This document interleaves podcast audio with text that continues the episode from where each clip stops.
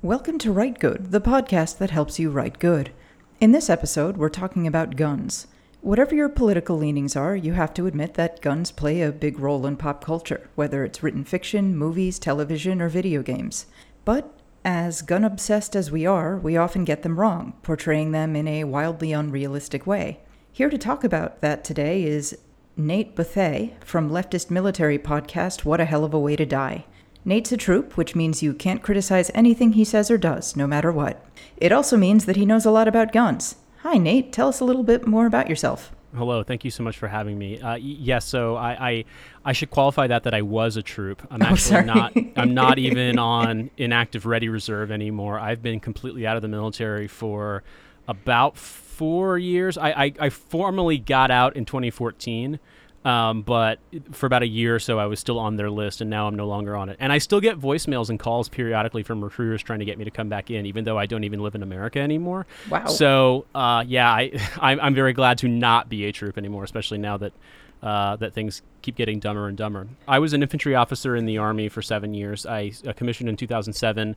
Um, I deployed to Afghanistan in 2009. I spent about a little over a year there, and then um, went to another unit. Went to to basically a training unit in Korea, and then got out after seven years. So um, since then, I've been a freelance writer, and I'm now uh, a podcast producer and co-host, and general digital media producer, and I live in the United Kingdom. Cool, cool.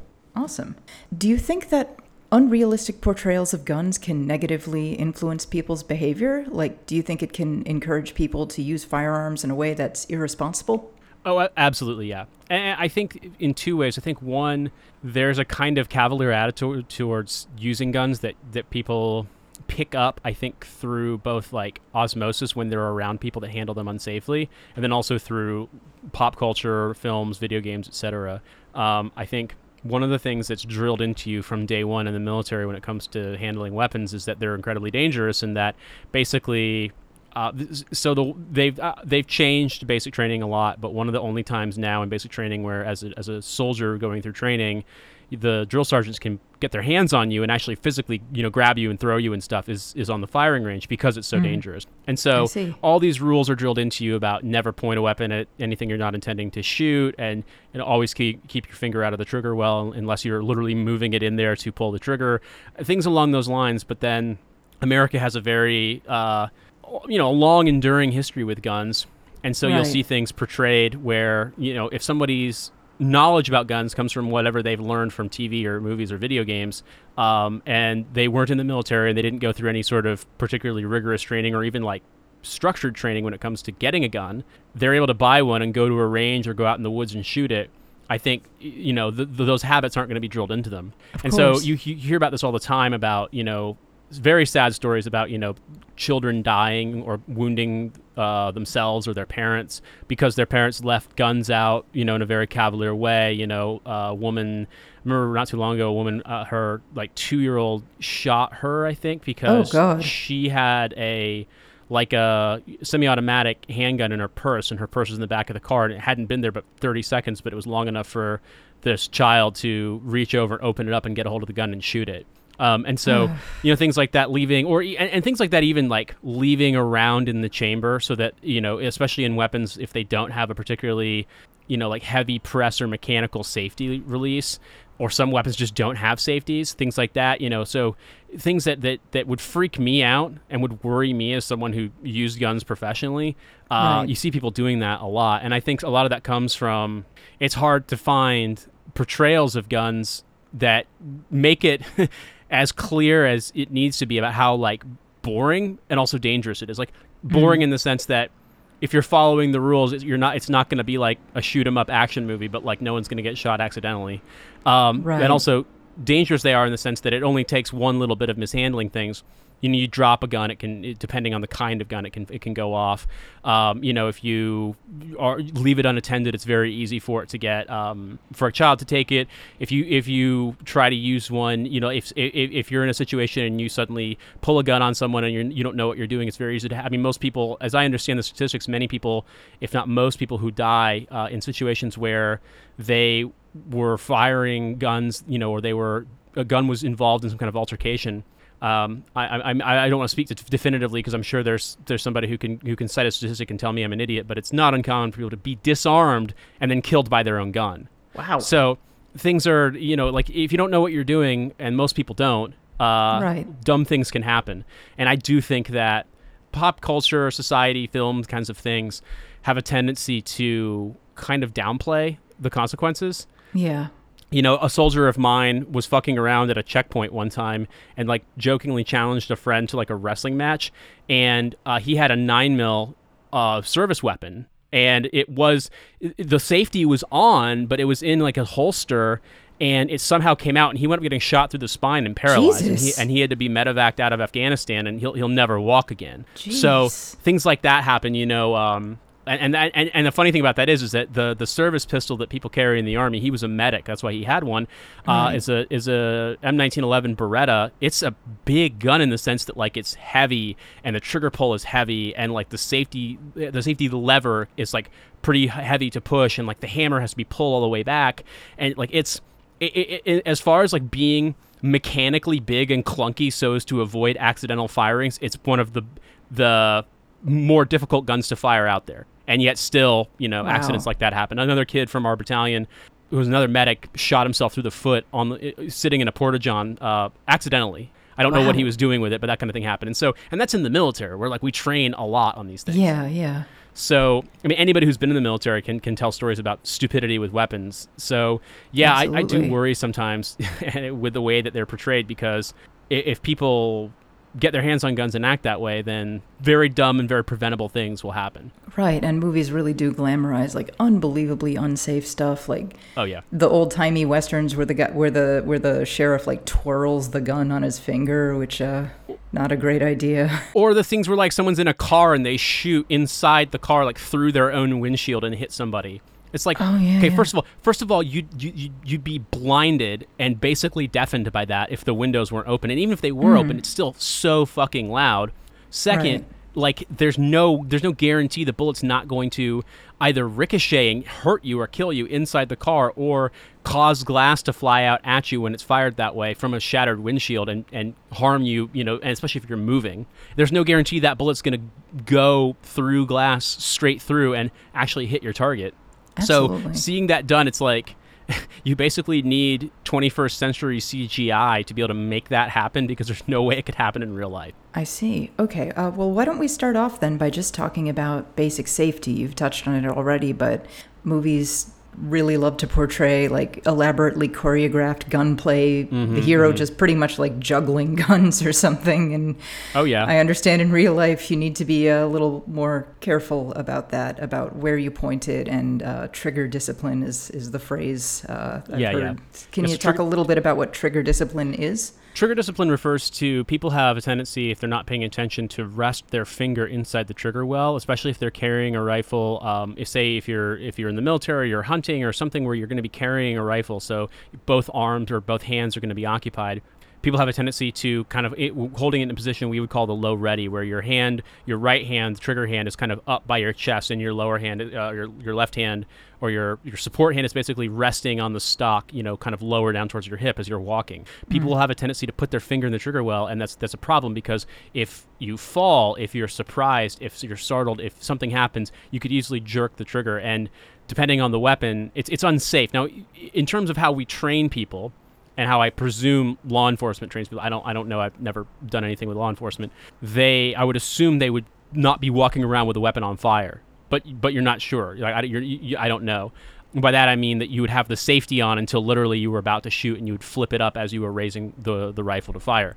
But some handguns, for example, have uh, they either have no safety or they have safeties where it's basically it's like the the space between your thumb and your index finger, the kind of meaty part of your thumb joint uh, there's kind of a like a button press catch on the the uh, the pistol grip on a handgun, and that basically when your hand is in that position, it's kind of pushing that in as you're holding right, the, the, the right. pistol. That's enough to activate the safety, and then you can fire it. So yeah, I could if definitely finger, see you squeezing that accidentally yeah, by mistake. Yeah, exactly. And also, um, you know, I, tr- I I I basically have aside from like my dad's got some handguns and like a 22 rifle that I've fired like on a range. Uh, I've only ever trained on the AR-15 sort of but military version of those things.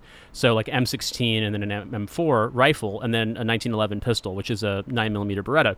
Hmm. So uh, those have deliberate safety things. But even on those, we train soldiers absolutely do not put your finger in the trigger well until, unless you are raising the rifle up to shoot or the pistol up to shoot. Uh, you because it's just a safety thing. You absolutely don't want to get in the habit because one of the things that we hammer down on people is that um, all bets are off when you're in a dangerous situation, and if you have a bad habit where you have an unthinking habit, you're not deliberately doing things, then stuff can change when you're under stress. Of and course. the last thing you want to have happen if you're in a situation where you need to be using the gun you're carrying is, oh no, I shot myself in the foot because I pulled the fucking trigger and the weapon was on fire.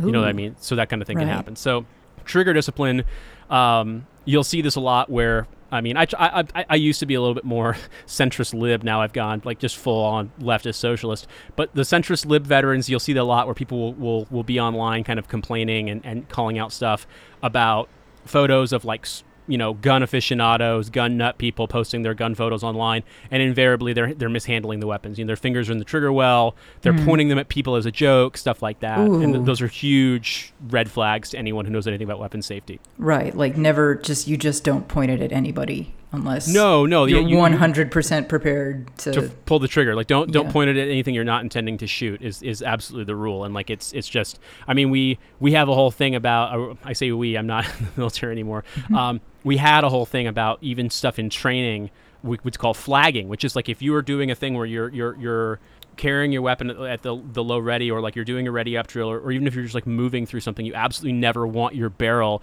line of sight to cross and, and point at someone. So you have to be very cautious of where you're pointing things. Even you know when you're slinging a weapon or you're handing somebody a weapon like you're you're always paying attention to the what we call the, the, the muzzle the, the the front end of the barrel um, where that muzzle is pointing and then also what's happening with the trigger and then make sure the weapon's on safe.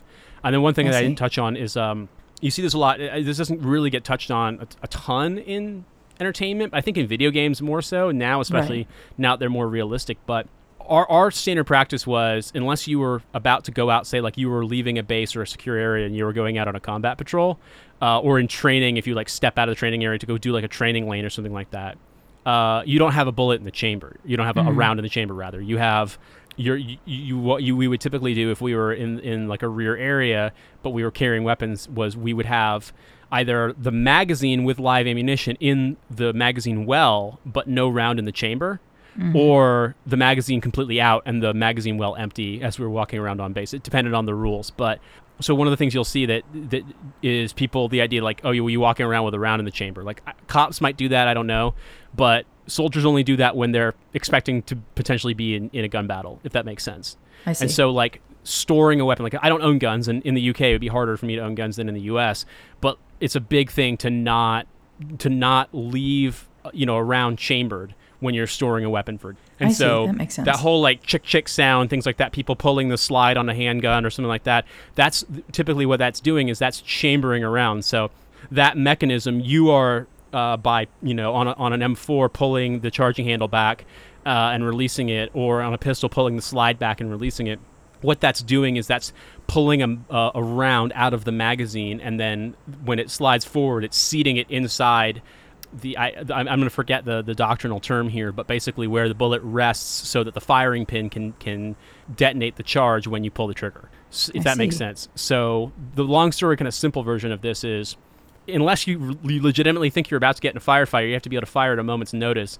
You don't carry the weapon around with a, with a round in the chamber. Uh, Mhm. you, you have to to charge it and then fire. If that makes sense. Okay. Yeah, I see. I see. So I know in movies they they love to have that moment where the guy pulls back the hammer or pumps the shotgun because it looks cool, but Yeah. uh, I understand usually that's inaccurate. That's not really an appropriate time to do it. Like Well, it depends on what you're doing, but yeah, I mean, I suppose it.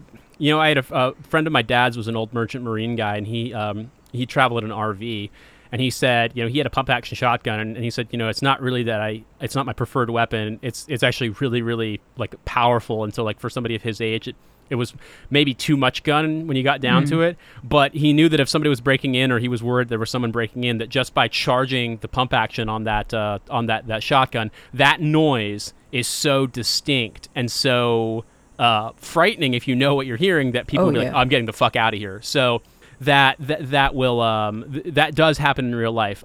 And obviously, like, okay, say we were about to get to step off a patrol or something like that. As soon as we we crossed out of the the wire or whatever we were doing, we'd all chamber rounds. But mm. as soon as we got back in the base, we dropped you, you know you drop the magazine out you you charge uh, to remove that round from the chamber you put it back in the magazine and you walk around without the weapon you know ready to fire if that makes sense. okay that made that makes sense i think um, all right uh, let's talk a little bit about noise you mentioned before the example of someone shooting in a car and you'd mm-hmm. go deaf and blind so um, I, I know that when you're shooting at a gun range, you gotta put the, the headphones on. You've gotta like yeah. dampen the noise because that shit's loud. Yeah, they're very loud. Yeah. Yeah, that's that's definitely a thing missing in in movies. I'm guessing John Wick would have gone deaf probably from from his uh, yeah, adventures. I, I, was gonna say. I, also, I was thinking of the Matrix. It's like I guess in the Matrix you can't go deaf because yeah. Lord knows otherwise.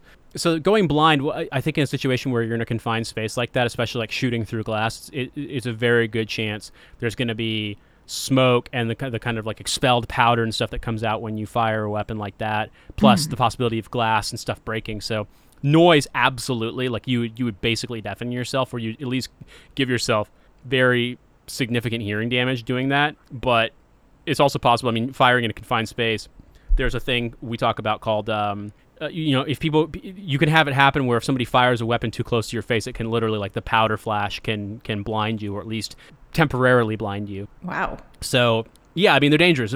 When you, it makes more sense when you see a gun like an M4 being fired at night because the light that escapes from the muzzle, like the the sort of quick flame burst that comes out, mm. or if you see it if you if you're watching it through night vision or through infrared, you'll see there's a lot coming out of, of the the barrel. Like it's not just the bullet. I mean there's a lot of smoke and flash and stuff like that, and that's that's gunpowder. That's okay. that's gunpowder, you know, exploding, and, and, and, and it's the combustion that's propelling that round out of the barrel. But then also, as the, the round exits, there's other stuff coming out from all of that gunpowder that was in the in, in the round, and so you know that that's that's really dangerous. Like you have to absolutely be careful when you're firing, like, even in a firefight, to not fire mm-hmm. if you're firing that close to somebody's face. You know that's that's really dangerous. And I mean, we weren't always the best about everyone wearing hearing protection. They've gotten better about that because they have better hearing protection options than they did. Uh, right. You know, like the special operator guys always have good stuff, but like regular grunt soldiers didn't. But they were pretty rigorous. I, I even you know when I was in you know 12 years ago, always wearing eye protection and one of the reasons was that mm. you hmm. know because of, of, stuff like powder burns and things along those lines where you could you could find yourself you know a situation beyond that i'm also like you know debris shrapnel like smoke etc like stuff can can irritate your eyes but guns are loud they're yeah, really loud. Sure. They blow stuff out of the barrel when they're firing for the same reason that you can be hurt or killed by a blank round because of the stuff that's coming out of the barrel.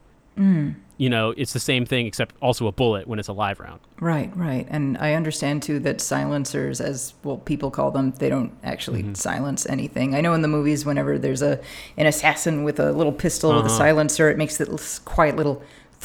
Yeah. And that's it. I'm guessing that's not quite how it works so, so yeah, silencers or suppressors, they, they do reduce the overall volume, but it's still incredibly loud. It's just not as loud. I see. And I think that the thing about that is, is that you have to realize just how loud these things are. I mean, like it's unmistakable when you hear it in person that it's gunfire because it's so loud. It's like this crack noise. Whether or not it's a bullet flying over your head, which is different than just hearing the what we call the report, like the the sound of a, of a round going on of a gun firing. Mm. But they're loud and so you know i don't know off the top of my head the facts of what suppressors will do but like if you're reducing it by say 30 or 40 decibels or something like that that's significant but it's still absolutely audible like there's right. a reason why the weapon of choice, as I understand it, for like mafia hitmen was a 22 caliber pistol with a suppressor using low velocity ammunition because that's a small bullet, it's a small charge, and especially if you use low velocity ammunition, it's less gunpowder, so it's just less noise overall and a suppressor. But that's that's it's not a big bullet at all. And so, you know, things like that, like that's that's people who were, you know, committing crimes, murdering people, where silence was absolutely or, or, or quiet was, you know, of value to them, Mm-hmm. and they, they they couldn't just slap a suppressor on, uh, you know, a 45 caliber handgun or something like that. I mean, Okay. it wouldn't it wouldn't be quiet enough if that makes sense. So they do absolutely reduce reduce the sound, but they don't reduce it to the point where like it, it sounds like like a Ziploc bag being zipped or something. It's more Right. it's more like you could hear it inside the building as opposed to you could hear it from a block away. You know I what I mean? Yeah, yeah, yeah. That makes a lot of sense. Okay.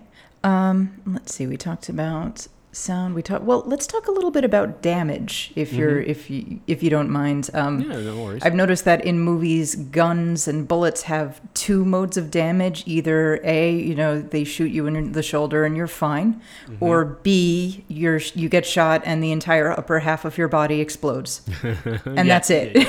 yeah, one of the two. Yeah. Yeah. Um, so what?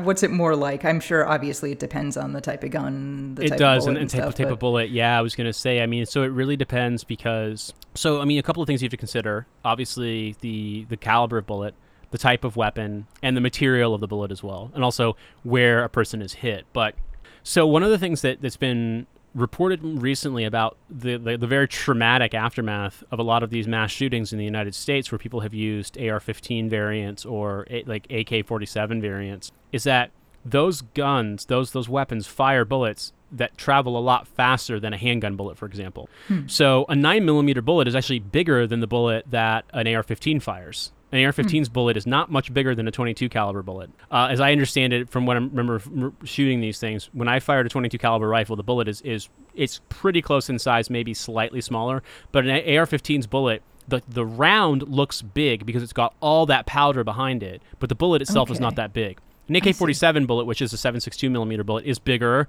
but even that is not huge. Um, it's it's just, it, but the, the the fact is, those those kinds of weapons fire rounds that. I mean, I want to say it's been a long time. We used to have to memorize this stuff, and I, I don't remember it. But I, I want to say you can fire. I mean, you, you absolutely can fire an, an AR-15, you know, variant accurately if you know what you're doing, up to like 500 meters. Wow. So it's a long ways. Now we tr- Yeah. the, the, the Marine Corps, if I remember correctly, trains up to 500 meters in their target ranges. The Army trains up to 300 meters, but even 300 meters is far. That's three Yeah, foot, that's three really football far. field.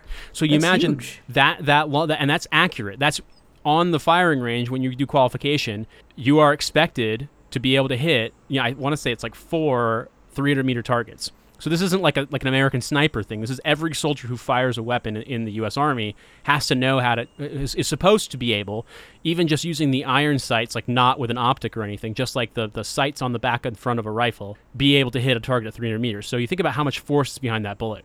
Whereas a Yeah. pistol, um, when I qualified uh, firing with a pistol, the we were, we were shooting at 25 meters. And to be honest with you, it's kind of hard to hit something accurately unless you really know what you're doing with a pistol at more Yeah. than 20, 25 meters. And Yeah. the bullets, although they're bigger, they they aren't going anywhere near as fast, and they tend to like pancake when they hit a person. And so, absolutely, there's trauma. You know, like it penetrates the flesh, bone, etc. But a bullet from a handgun has a tendency to like pancake into a thing, and it's easy, relatively easy to remove from someone's body. Whereas uh, a bullet from an assault rifle goes in and it bounces all around inside their body. It's going oh, so fast that it causes so much trauma inside. So like it's a weird thing because that's something that I don't think gets represented. Those bullets aren't big. For the AK-47, it's got a lot more stopping power than an AR-15, but they're they're both not huge bullets, but they cause so much damage to you that I mean that's that's the reason why in one of these mass shooting situations someone's shot and they might be shot you know like in a part of their body that's not necessarily they're not hitting vital organs but a person might be shot say like in the pelvis and the bullet goes out their shoulder and it tears up all the all of their you know all of their internal organs as it goes through their body. So it's a really it's a really unpleasant topic but the point being here that that's not really represented and and a lot of stuff isn't represented in in, in uh, another thing too is you know when someone gets shot they bleed a lot like a Yeah. lot more than ever gets rep- and i feel like movies would be so gruesome if they actually represented this in real life and there's a part of me that's like i wish they would so people would be more grossed out by it but there's another part of me that's like yeah but they would just get desensitized to it Yeah, yeah, that that is the the threat. Like I I, I have wondered that because I understand. I know um, gunplay has just been a thing in American movies and American pop culture for so long. And a friend of mine told me that on television they don't show blood just because it's Not really, no. too gross and depressing, but like there's this side where I'm thinking, is that just making gun violence more palatable? Like we're sanitizing this idea of shooting a person is kind of fucked up. People are always weirded out by it, um, you know, because you'll see this stuff in, in movies where somebody is shot and then like they fall over and there's like a little bit of blood, but, not much. Whereas in real life, Right. it's ever it's everywhere. We got a lot of blood in us. There's a Yeah, lot. and that's the thing too that you'll that you'll.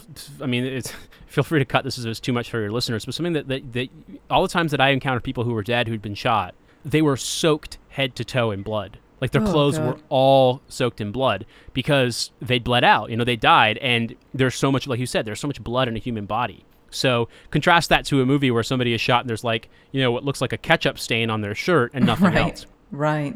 So, I mean, it, it really, there's a part of me that thinks, oh, well, if you did this, that people might be more aware of it. But then there's another part of me that's like, yeah, but that doesn't really seem to stop other things that are, you know, graphic and, and kind of depraved from being portrayed. So, you know, would it make a difference? I don't know. Yeah, I don't know either. Um, But but the, the the kind of like oh I've been shot in the shoulder and I'll keep going. I mean, is that possible? Yeah, it is because people people your body reacts in such a way. I mean, I've never been shot, but you know, people have a lot of adrenaline, you know, and and stuff can people can power through this stuff. But I mean, I think well that's one of the things that doesn't really get talked about um, is how much damage these especially the assault weapons can do. And then even if a person can power through because like they're running on adrenaline, like doesn't mean they won't die. It doesn't mean mm-hmm. that, that when when they they're able to rest, that they won't basically go into shock and then not be revived. or so like bleed out or something. Or, yeah, or just you know have something like where they their body just kind of shuts down because there's been so much there's been so much trauma to some organs or you know something along those lines where like you know after the fact their heart might fail or something like that or you like you said or, or or bleed out or I mean there's a lot of complications that can happen and and also it takes a long time to recover from an injury like that. Oh, of course. I mean, and so that's one of the things that, that always like like if somebody gets shot and it's it's more than just like a like a graze or what you would describe as a flesh wound, like something that kind of like went in and went out and just penetrated muscle, like it's gonna be months for them to recover. Oh yeah, Like, yeah. And so that's something that I think it's like, especially on like procedurals on TV, it'll just be like, Yeah. oh yeah, this guy got shot. He's like back at work the next day. It's like He's got an uh, arm, his arm in a sling, but he's Yeah. fine. He's fine. Yeah.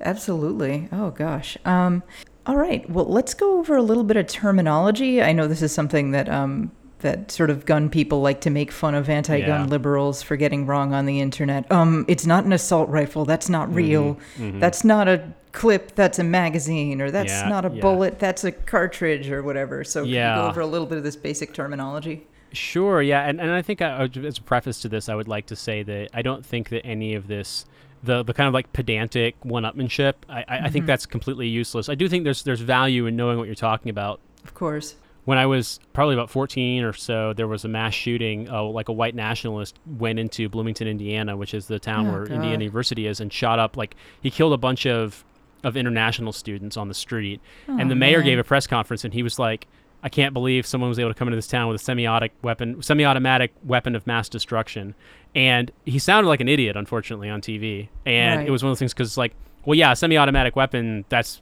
basically mm, those are completely legal like you can buy them anywhere and it, Right. it certainly it certainly wouldn't qualify as a weapon of mass destruction but the Right. point being there like that's one of those things where okay maybe don't don't put your foot in your mouth but not knowing the difference between a round and a cartridge and a bullet. I mean, I, I'm less worried about that, but I'll, I'll go over some of it just so people know. So, Right. so the, the thing I'd start with is, is the bullet is the part of metal of a round. When I say a round, that's the brass casing that has both a firing, um, like a- detonator in the back of the cartridge, um, the back of the, the, the round casing, and then there's gunpowder inside it. And so basically, when you pull the trigger, what happens mechanically is that causes the firing pin to push in and penetrate that it's a, it's it's like a firing cap or like a blasting cap and that that cap you know is primed so that when pr- when it, it's put under pressure it pops basically which detonates the gunpowder which causes the bullet to eject through the barrel and then you know go down its way to, to hit whatever you aimed at hopefully if you're a good shot when that happens in a semi-automatic weapon that all that gas that i was talking about like that pops out the comes out the barrel when you fire well that's it's coming out the barrel but it's also creating a lot of back pressure when it's blowing out you know Right. so what that back pressure does is that it forces that uh, basically there's a, the, the bolt of the weapon back towards you know back towards the trigger. And what so like when you rack the slide on a pistol or when you pull the charging handle on a rif- on an assault rifle, what that's it's the same action. It's pulling the bolt back. When in this case the pressure is blowing the bolt back. That it hits a spring. So when it goes back, it causes that brass casing to eject out the side of the weapon or the top Mm. of the weapon or wherever the ejection port is. And then when it bounces off that spring and goes back forward, that causes it to rack or push forward another bullet out of the magazine, or, or not bullet, round out of the magazine. You see, even I'm mixing these things up because the doctrinal term would be round, but like casually we just call it a bullet. Um, and so what? That, so basically, that uh, when the bolt pushes forward, it bounces off that spring. It has now chambered another round, and you can pull the trigger again. So that's why it's, it's semi-automatic because that reloading mechanism is automatic, but you pulling the trigger is not automatic. You can't just hold the trigger down and just shoot bullets over and over again. That would be an automatic if you could. And so Okay. al- already we've talked about a couple of things here. So if the bullet is the metal, the the round casing or, uh, or the cartridge is the brass part with the blasting cap or firing cap and uh, the gunpowder, and the whole thing together would be a round. And then um, sometimes you'll hear this called shells for shotguns, for example. That would be a shell. A shotgun doesn't typically doesn't have a single projectile, but rather a bunch of things packed into one. So shells would typically, as I understand it, would only typically be used for talking about shotguns or like something way beyond small arms, like talking about like artillery pieces and things like that. Which that's a little, unless you're writing military fiction, is a little bit out there. So if you're talking Right. about you're talking about handguns, shotguns, etc., shells are only used for shotgun I see. if that makes sense. And then and then obviously you have um, all those pieces of brass on the ground afterwards, like when you see that, or like the pieces of brass flying out. Those are the spent casings um, from rounds that have been fired. Sometimes you'll see really weird pictures, like illustrations, cartoons, etc., where someone's like shooting and like it's like bullets flying, but it's it's got the brass casing on it, and if that happens, something has gone really wrong in real life because that, that should not be that, that that that cannot happen in real life. I mean, it, it, it can only happen in the, the deranged mind of whoever made those weird Carl Heasty U.S. Navy SEAL fucking like memes about him, the weird like right wing Navy SEAL guy, because that can't happen in real life. So it's it's the little bullet that's fi- flying, and that brass casing that's the spent container that had all that gunpowder behind it. Okay. Okay. Cool. And the difference between a clip and a magazine. Okay, well, so in the olden days, uh, if you if you see World War II movies like Saving Private Ryan, there's a scene where they're firing when this happens, uh, and they're firing an M1 Garand, and it fires five rounds in succession, and then you hear a ping, and this thing fires off. That's the clip. In the olden days, you had rounds in a clip where that's how they came packaged, and you loaded them directly into the rifle that way. And as I understand it, you didn't reload the clip yourself. You, you, you in a training scenario or something, you would take it, that you could collect them and they'd be refilled. But like you got them from the munitions factory or the ammo resupply or whatever as a clip, and they stayed that way, and you loaded them into the rifle as a clip. A magazine is like a metal container, and you load bullets into it individually, and it's got a spring on the bottom of it that just basically puts a little bit of pressure on the bottom of the rounds. So as one round ejects, it kind of like is moving them slowly. Does that make sense? Like as I each gotcha. one goes out, that spring is pushing and pushing and pushing to like keep raising the rounds to the top, and then when it's empty. You, you, you typically wouldn't throw the magazine away unless you're like in, in, in some crazy action movie and you don't need the weapon anymore because you would reload you would reload that magazine. I see. And so in a pistol, the magazine well is in the grip.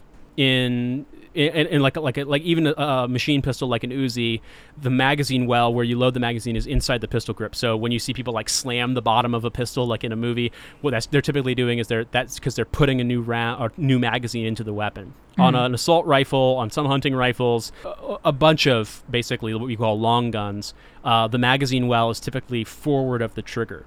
And so that's why if you see people like holding like the banana clip kind of thing, like it's not a clip. Right. That's that's actually a magazine, but the the long magazine is typically like a 30 or a 45 round magazine. Um, the reason why it's i sometimes people will draw them and they'll like it'll be like fucking weird. They'll draw them like like that's the thing you hold on to, but you're probably doing something wrong if you're holding on to the magazine. It's just um, it's it's the thing that's feeding bullets into the into the weapon. If that makes Okay, that makes sense, definitely. All right. Let's talk a little bit about marksmanship. Um, I'm guessing that most uh, films show our hero being unusually good at marksmanship. yes. Oh my I, god, I, yes. I've, I've definitely not like I'm have absolutely no military service, but I have like gone to a shooting range and stuff before and was startled by how hard it is to hit things. Yeah. especially with a pistol. Yeah, yeah, yeah. It's Pistol's super a bad hard. place to start. it's impossible. Uh, so so could that be a, a, thing to discuss? yeah, of course. Uh, so I think the thing about marksmanship is that it, a lot of it's really boring and just rote, but also Mhm. a lot of it depends on the the weapon in question. And I think the thing that, that really get people miss in in films and such where this is portrayed is that some of it is fundamentals like knowing how to squeeze the trigger, knowing how to control your breathing when you're shooting, knowing how to, you know, uh, hold the rifle in such a way that you're keeping the the the position of the rifle versus your eye the same each time so that like if you're because i mean because basically if you're not looking at down the sights the same way on a rifle or, or on a pistol the same way then when you're making corrections it's kind of useless because unless you you know unless you can literally see the bullets impacting um you, you're not you, you, know like you, you're not correcting anything. You're just shooting you're, you're basically shooting wildly unless you're looking down the same way each time. And so training people to do that to like hold it the same way to look the same way to uh, breathe correctly to squeeze the trigger correctly that stuff is what you you learn it you practice it and that stuff is fundamental. But then another big component of this is the weapon itself because every weapon is different. Every Right. every model or every individual item of even the same kind of weapon is different. and you have to become accustomed to that weapon so whether it's a pistol or whether it's a, an assault rifle or whether it's you know a, a, a long like a hunting rifle or a sniper rifle or something along those lines especially when you get into sniper things or like deer, deer hunting scopes and stuff where those optics are very like that you, you, those are dialed in individually to the shooter and if you hand that off to another shooter unless he's already unless for some reason you have the exact same shooting profile he's not going to be accurate through that scope the way that you are because because it's not what we call zeroing it's not zeroed if that makes sense and so Okay. a lot of a lot of like movie devices where I mean I'll give you a great example. If you ever seen the the first Taken film, I haven't. spoiler alert at the end, Liam Neeson finds the guy who's kidnapped his daughter and wants to sell her into sexual slavery for a bunch of you know venal Gulf Arabs who travel the world abducting women. Uh, it's it's really bad. Um, and the guy is holding a gun to this girl's head and basically holding her in front of him. And Liam Neeson, in like this quick, deft move, has secured a pistol from someone and just just is able to laser target, shoot this guy in the head, and not hit his daughter. Wow. Now in real life, uh, I wouldn't I wouldn't bet on my pistol marksmanship if I hadn't fired that gun before to know that I would actually hit that person because you honestly have zero idea, like based on looking down the sights yourself, where it's going to hit, even at that right. close range. Because, like I said, every gun is different, and Absolutely. uh, and pistols in particular, I think are, are are rough to train on and rough to use in real life because any little movement of your hand, any shakiness, any change in your your your body position from normal, and it's kind of it's kind of you know game on. Like you don't know what's going to happen. Famously, I want to say in like 2014 or 2015, uh, there was a shooting in New York where a disgruntled employee came up to uh, ex-employee came out to his boss on the street and shot him at like like 42nd Street or someplace close to that. Like it was in Midtown Manhattan, and seven people were shot. But it was later revealed that the guy shot his boss, the cops shot him, and wounded five other people because of ricochets because they fucking suck at shooting Holy shit. and all their bullets bounced and people were like hiding and trying to get away and those bullets ricocheting off the streets and those are cops who are in the NYPD which is it's hard to get a job in the NYPD and they're trained on those things yeah. so you understand that like your average person with a gun especially if they've never fired it before like point blank maybe I mean let's hope you can shoot something at point blank and, and be successful but like any kind of marksmanship it, it, it's it, it, would be absurd to assume that somebody could do that. And people who do this stuff for a living would never take those chances. Uh, I mean the cops might but I mean the cops can get away with anything in America. Um, Yeah. but people who who actually have to be good at shooting they they wouldn't they wouldn't take those chances because it's just it's just too fickle.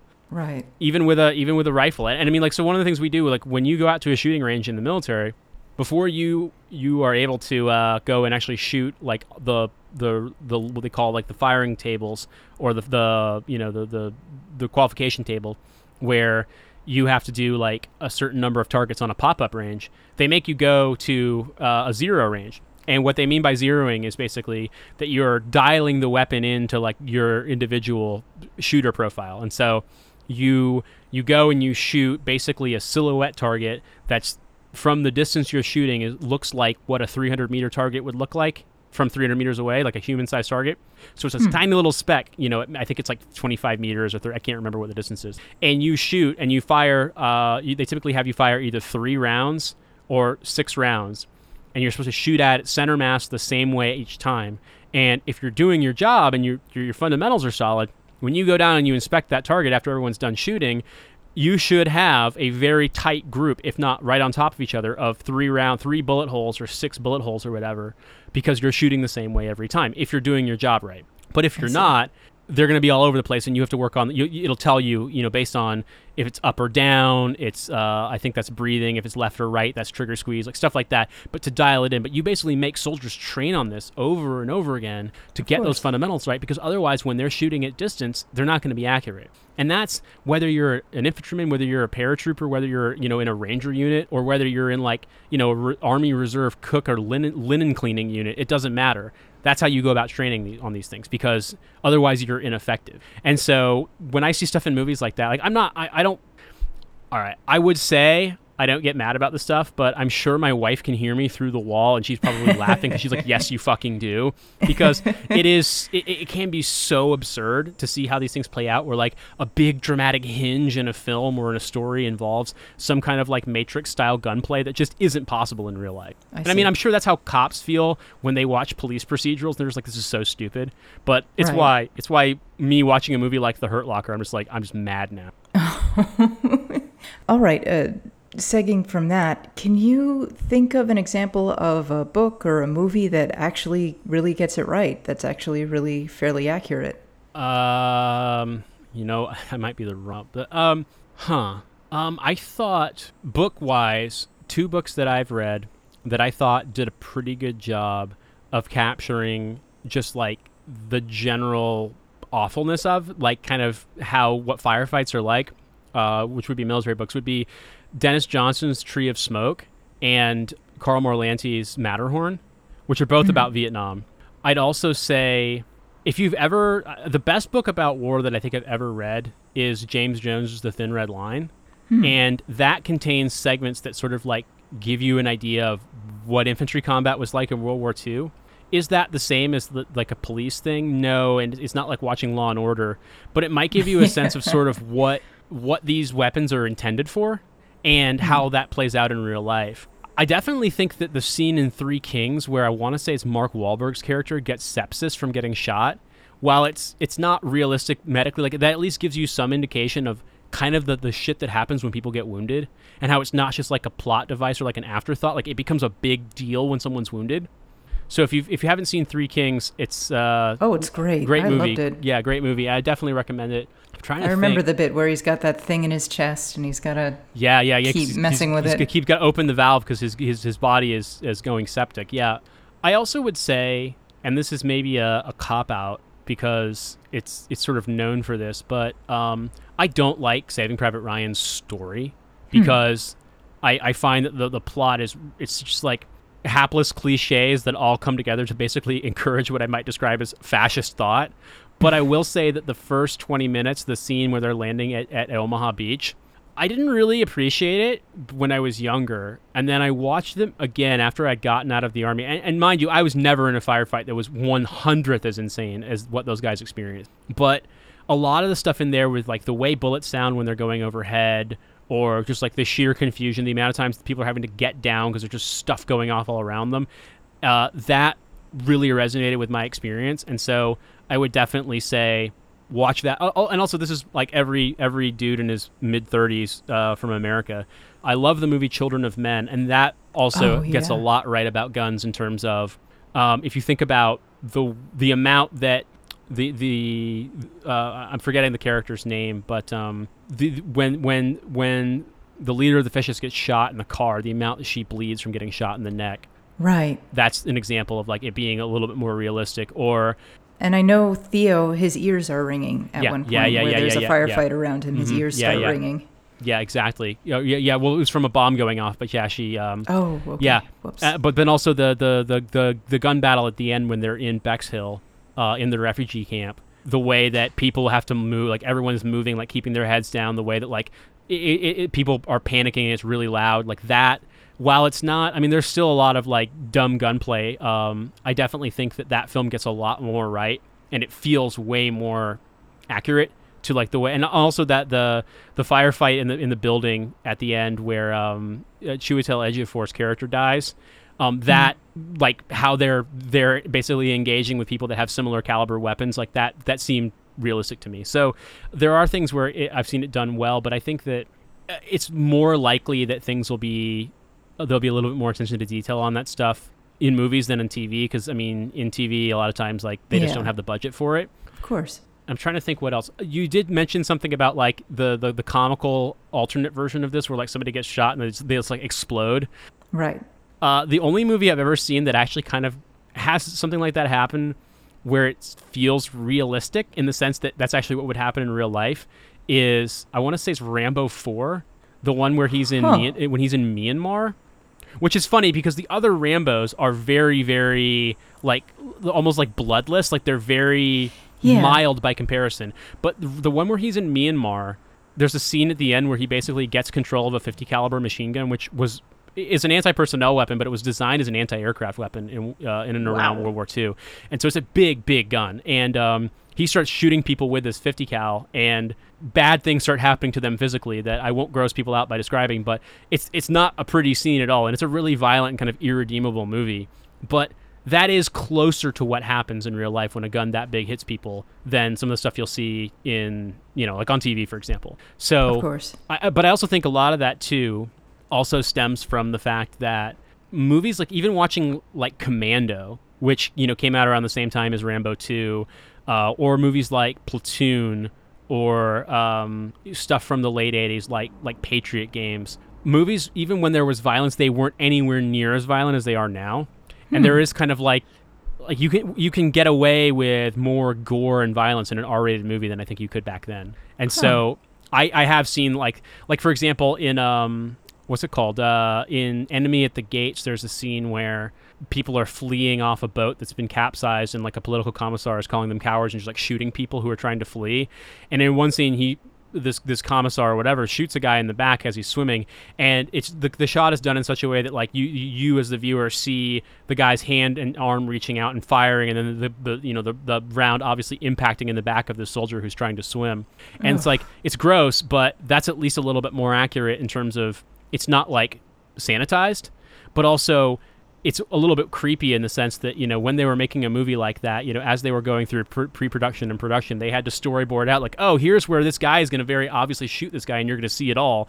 So there is a kind of like almost gore kind of creepy factor to it that stuff like that gets kind of dwelled upon at times. Yeah yeah. But you don't really see that on tv which is to be fair probably where most people see most of the dumb gunplay. Absolutely aside from pop culture and aside from joining the military, which seems like a little bit of an extreme way yeah. to, to do this, what are some other really good ways to learn all this stuff? Well, I mean, I think, I, I definitely think so. Weird saying this, but if you watch like safety videos on YouTube, those tend to be like gun safety videos. Those the, even if they're made by people who might be you don't want to watch their videos about who did 9/11. Uh, they te- they tend to be pretty pretty accurate in terms of uh, describing the stuff and talking about you know everything from like the terminology to like the mechanics. Like they'll reassemble, disassemble and reassemble weapons. They'll they'll talk about shooting things like that. Definitely reading um, nonfiction stuff about the military or about you know like if, for example if you reading about like the history of SWAT teams and stuff like that, you'll pick up on some of these things. Hmm.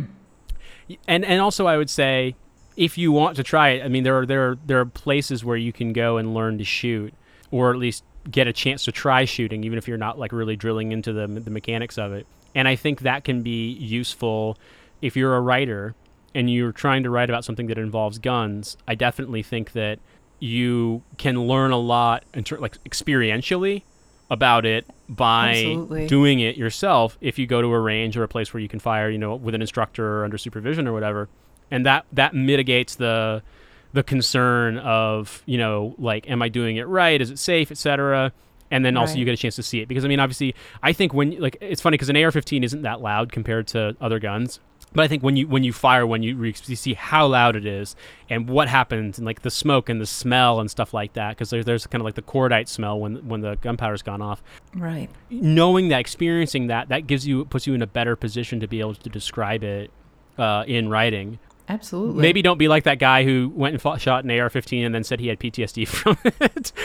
What? It was yeah, it was some guy. He was like a columnist Oh, in New. Jersey, and of course, like every rage vet site out there, like angry veterans will share that and make fun of this guy. Oh, of course. So yeah, I mean, maybe don't be like that guy, but um, but I definitely think, you know, there there are ways to learn about it, and then I mean, yeah, I I, I think really when you get down to it, if you if you read about some of this stuff or you you know you read about the history of things like you know certain kinds of things about law enforcement or the military or how these battles played out or you watch stuff like i said like safety videos and just if you just understand that the matrix shouldn't be your baseline for realism Yeah. then I think that it's pretty easy to. It's really not hard to get it right. I mean, people will make mistakes, but that's pretty easily fact checked. Like something like if you're right, working on something, if you have like an editing partner or reading or like a preferred reader, or if you, you know, if you're at the point where you're trying to submit a manuscript or something like that, maybe you might want to talk to like like a sensitivity reader or something, and people can look at it and tell you if it sounds weird.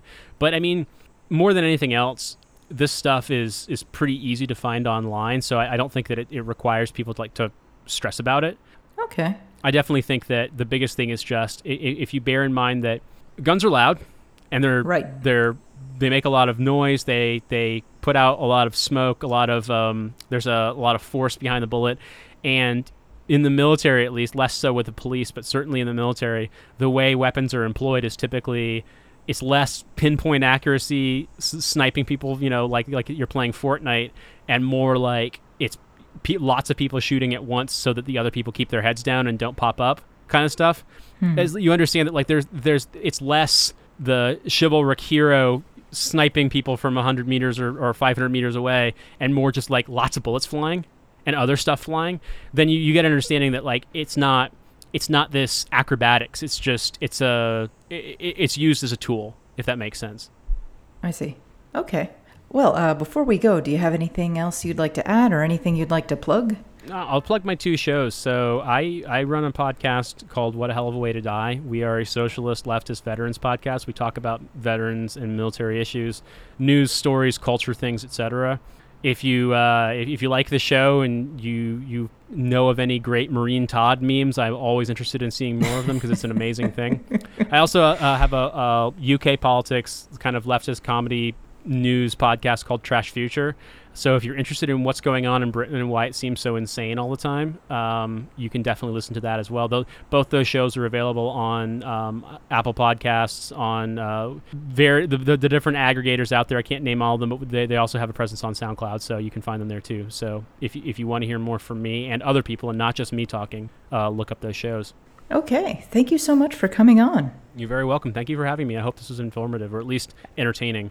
Oh, totally. I really appreciate it. All right. Now, that is all for this episode. If you like what you heard, check out our Patreon and subscribe. Our Patreon is patreon.com slash ritegud. That's R-I-T-E-G-U-D. Subscribers get access to the Discord and some bonus content. Thank you for listening. And join us next time when we talk about why you should write about losers. Good night. This has been Rite Gud with R.S. Benedict, hosted by R.S. Benedict and produced by Matt Keeley for KS Media LLC. This has been a Kitty Sneezes production. For comments and concerns, please write to us at ritegud at kittysneezes.com. That's R I T E G U D at kittysneezes.com. If you'd like to support us, please visit our Patreon at patreon.com slash ritegud. kittysneezes.com in color.